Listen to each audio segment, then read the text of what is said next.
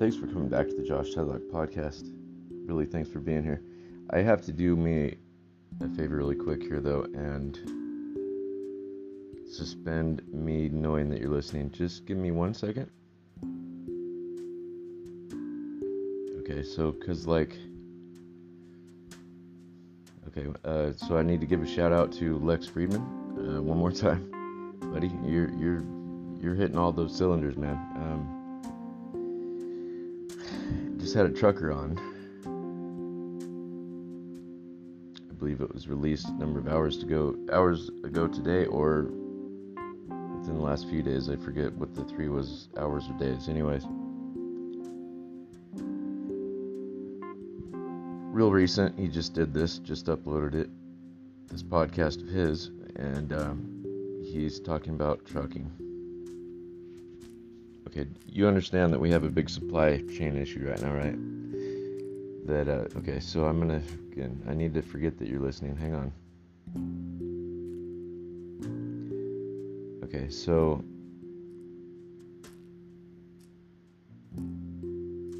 So they were just talking about how.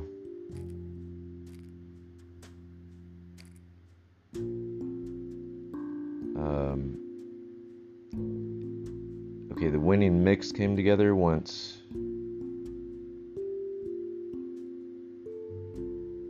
Demand sufficiently met technology in the way of being able to transmit goods across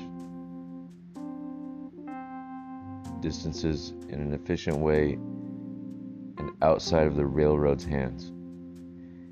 And in a cheaper way, therefore, a way to be able, and so trucking was born.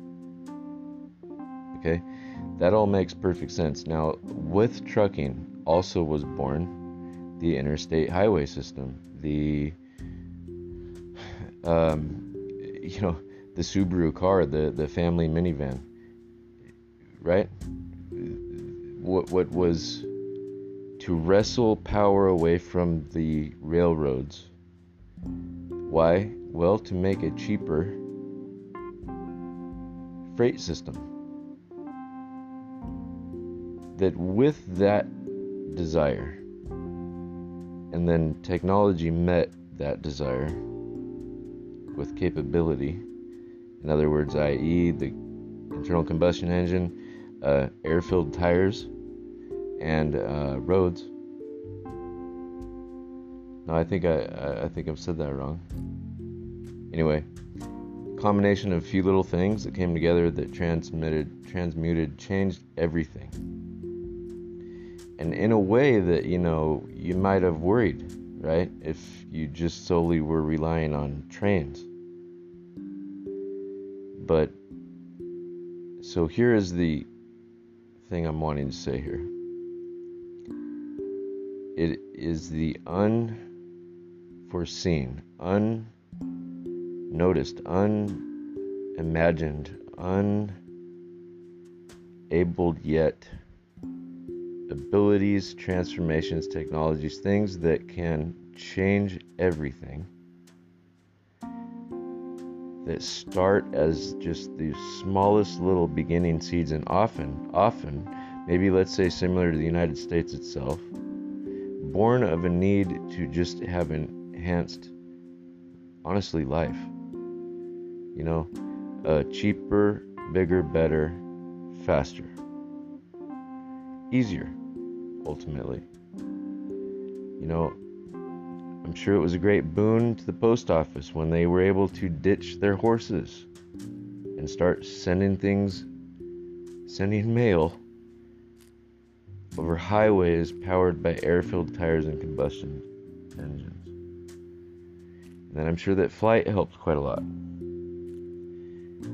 each of these technologies that came, just like automated vehicles are now a challenge to the trucking industry,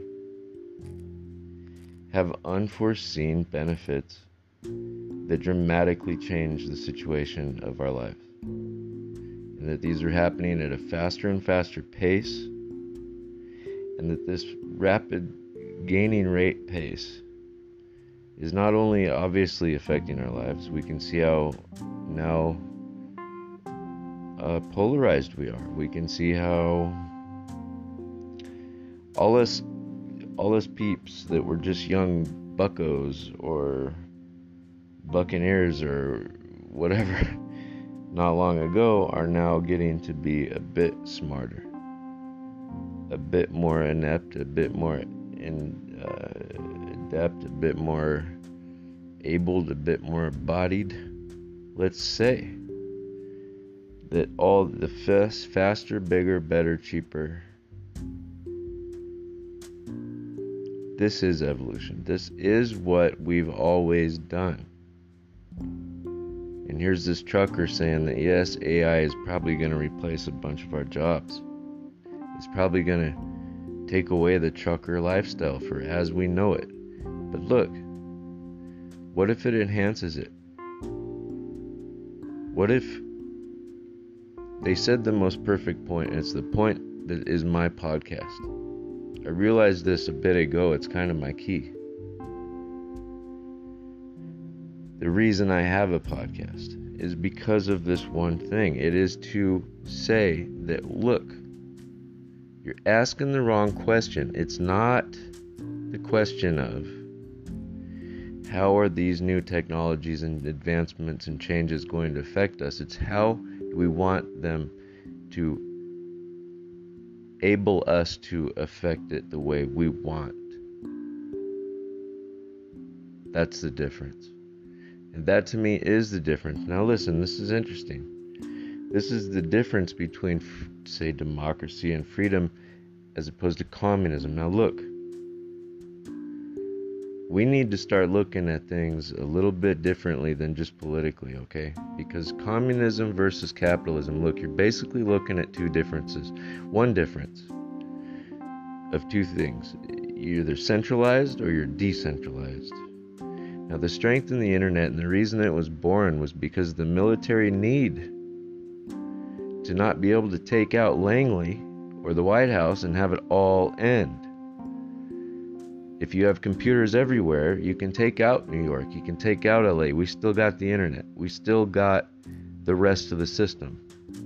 It's that's the benefit of decentralized. That's what cryptocurrency is now. All that these things are ultimately inevitably are leading us more and more inexorably closer and further towards what? Decentralization, which is what? Well, for the node in the network, or say the human on the street, it is more power to the individual. It is more power to the node. It is more power to the one of the many rather than the many of the one, which is centralized. Centralized is what? Well, the White House. Where do we send all our what? Representatives, which are what? Well, the the, the people that uh, they represent the rest of us. They are the node. We're taking the many, centralizing it down to the node. Then we send that node off to the Senate or off to Congress or off to parts of the government that become. The president, what is he? Well, he's centralized power, baby. What if the president of the future was all of us? There was no president.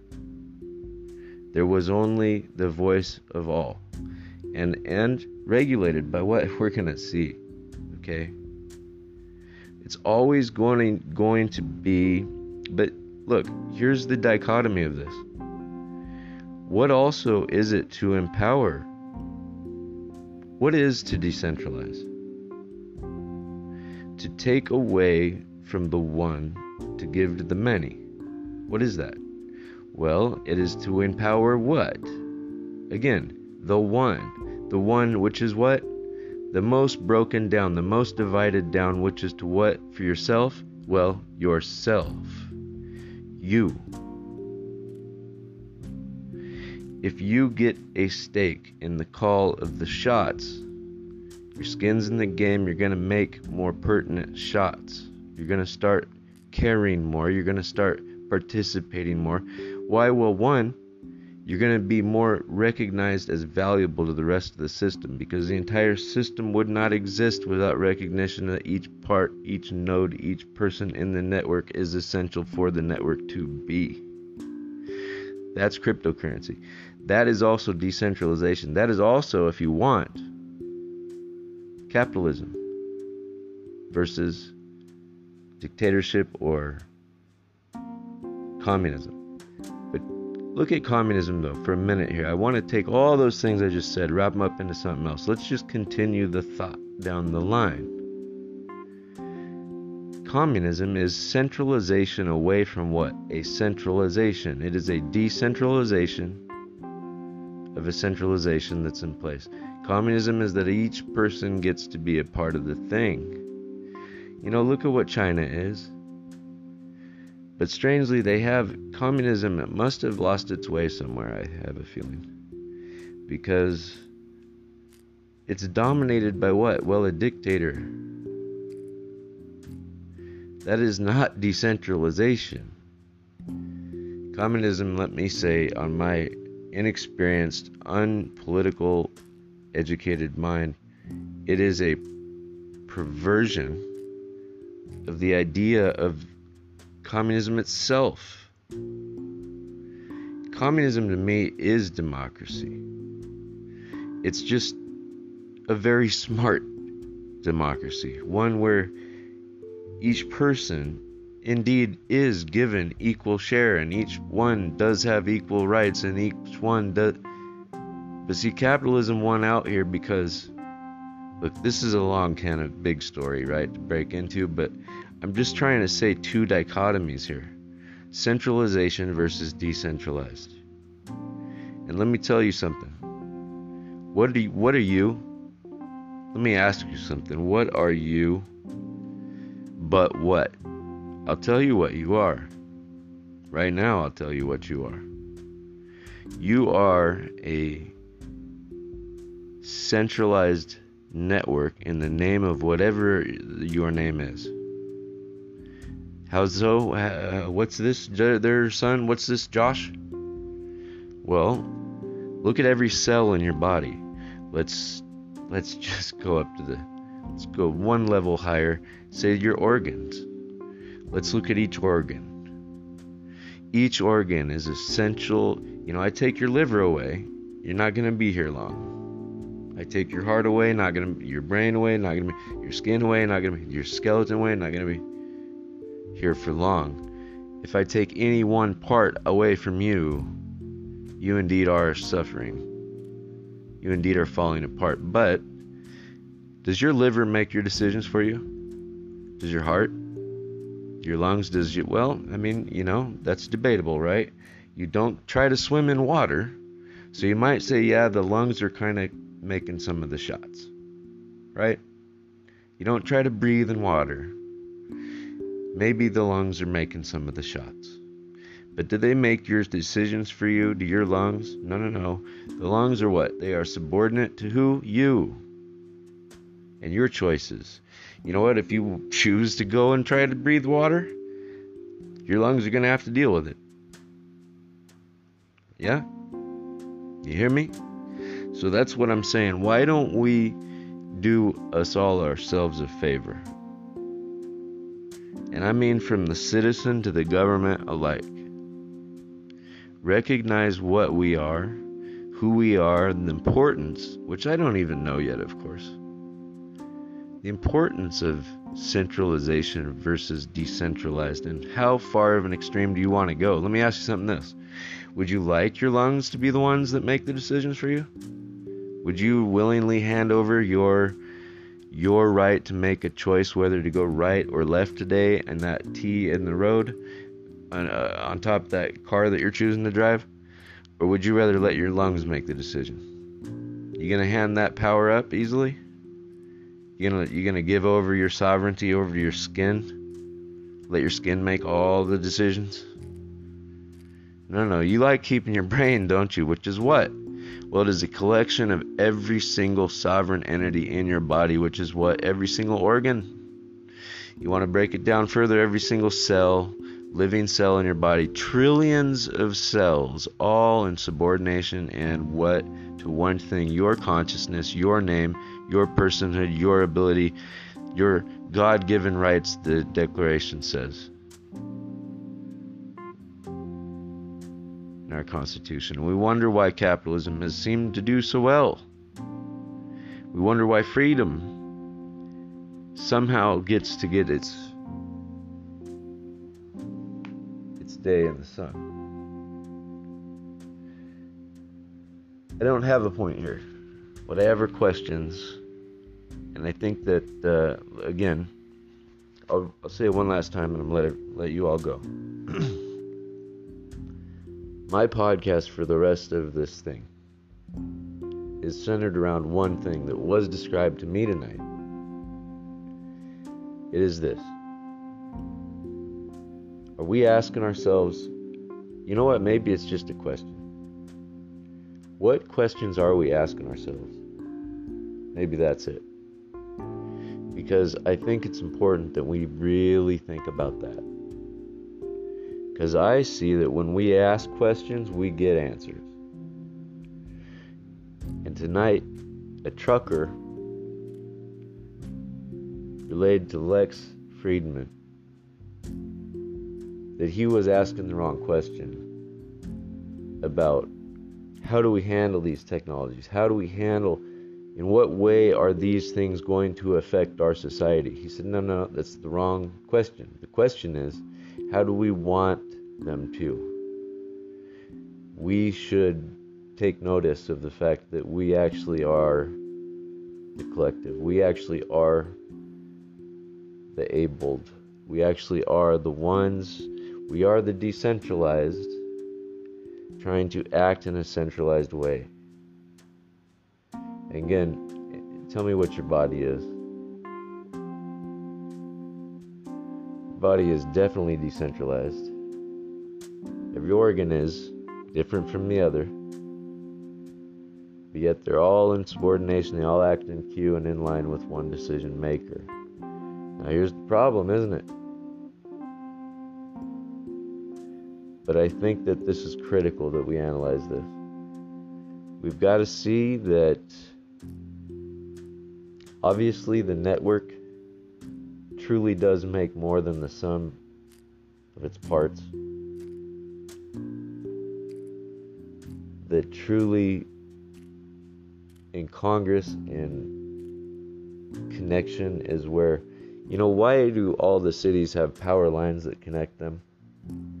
Well, obviously, there has something to do with being connected that's important here.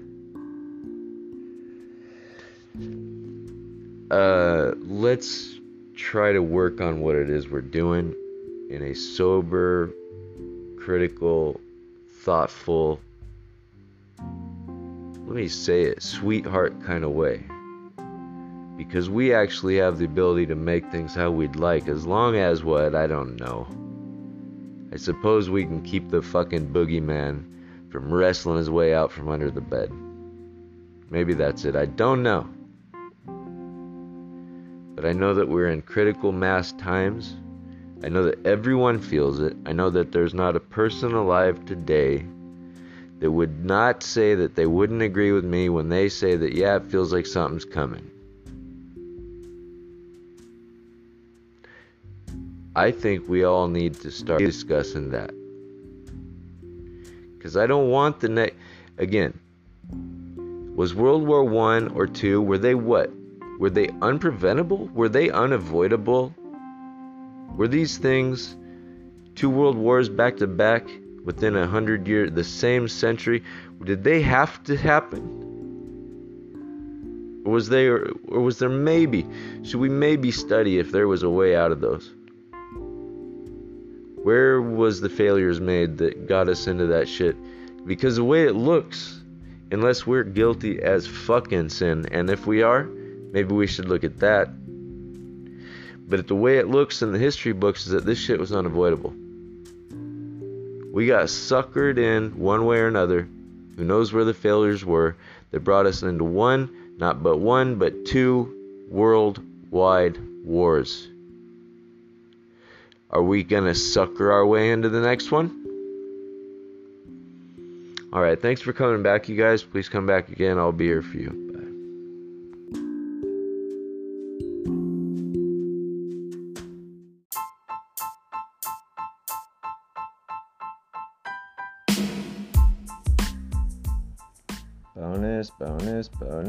Okay, so the bonus today, then, this time, is thanks for coming to it. Um,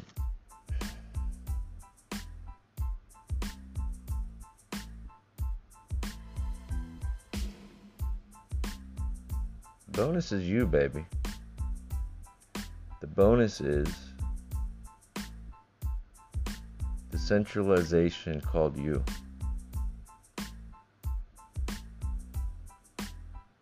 Thanks for being there. I guess I need to thank every other organ and cell in your body at the same moment. Have a great night. Day, morning, evening, afternoon, brunch, lunch, dinner. Sorry. Bye.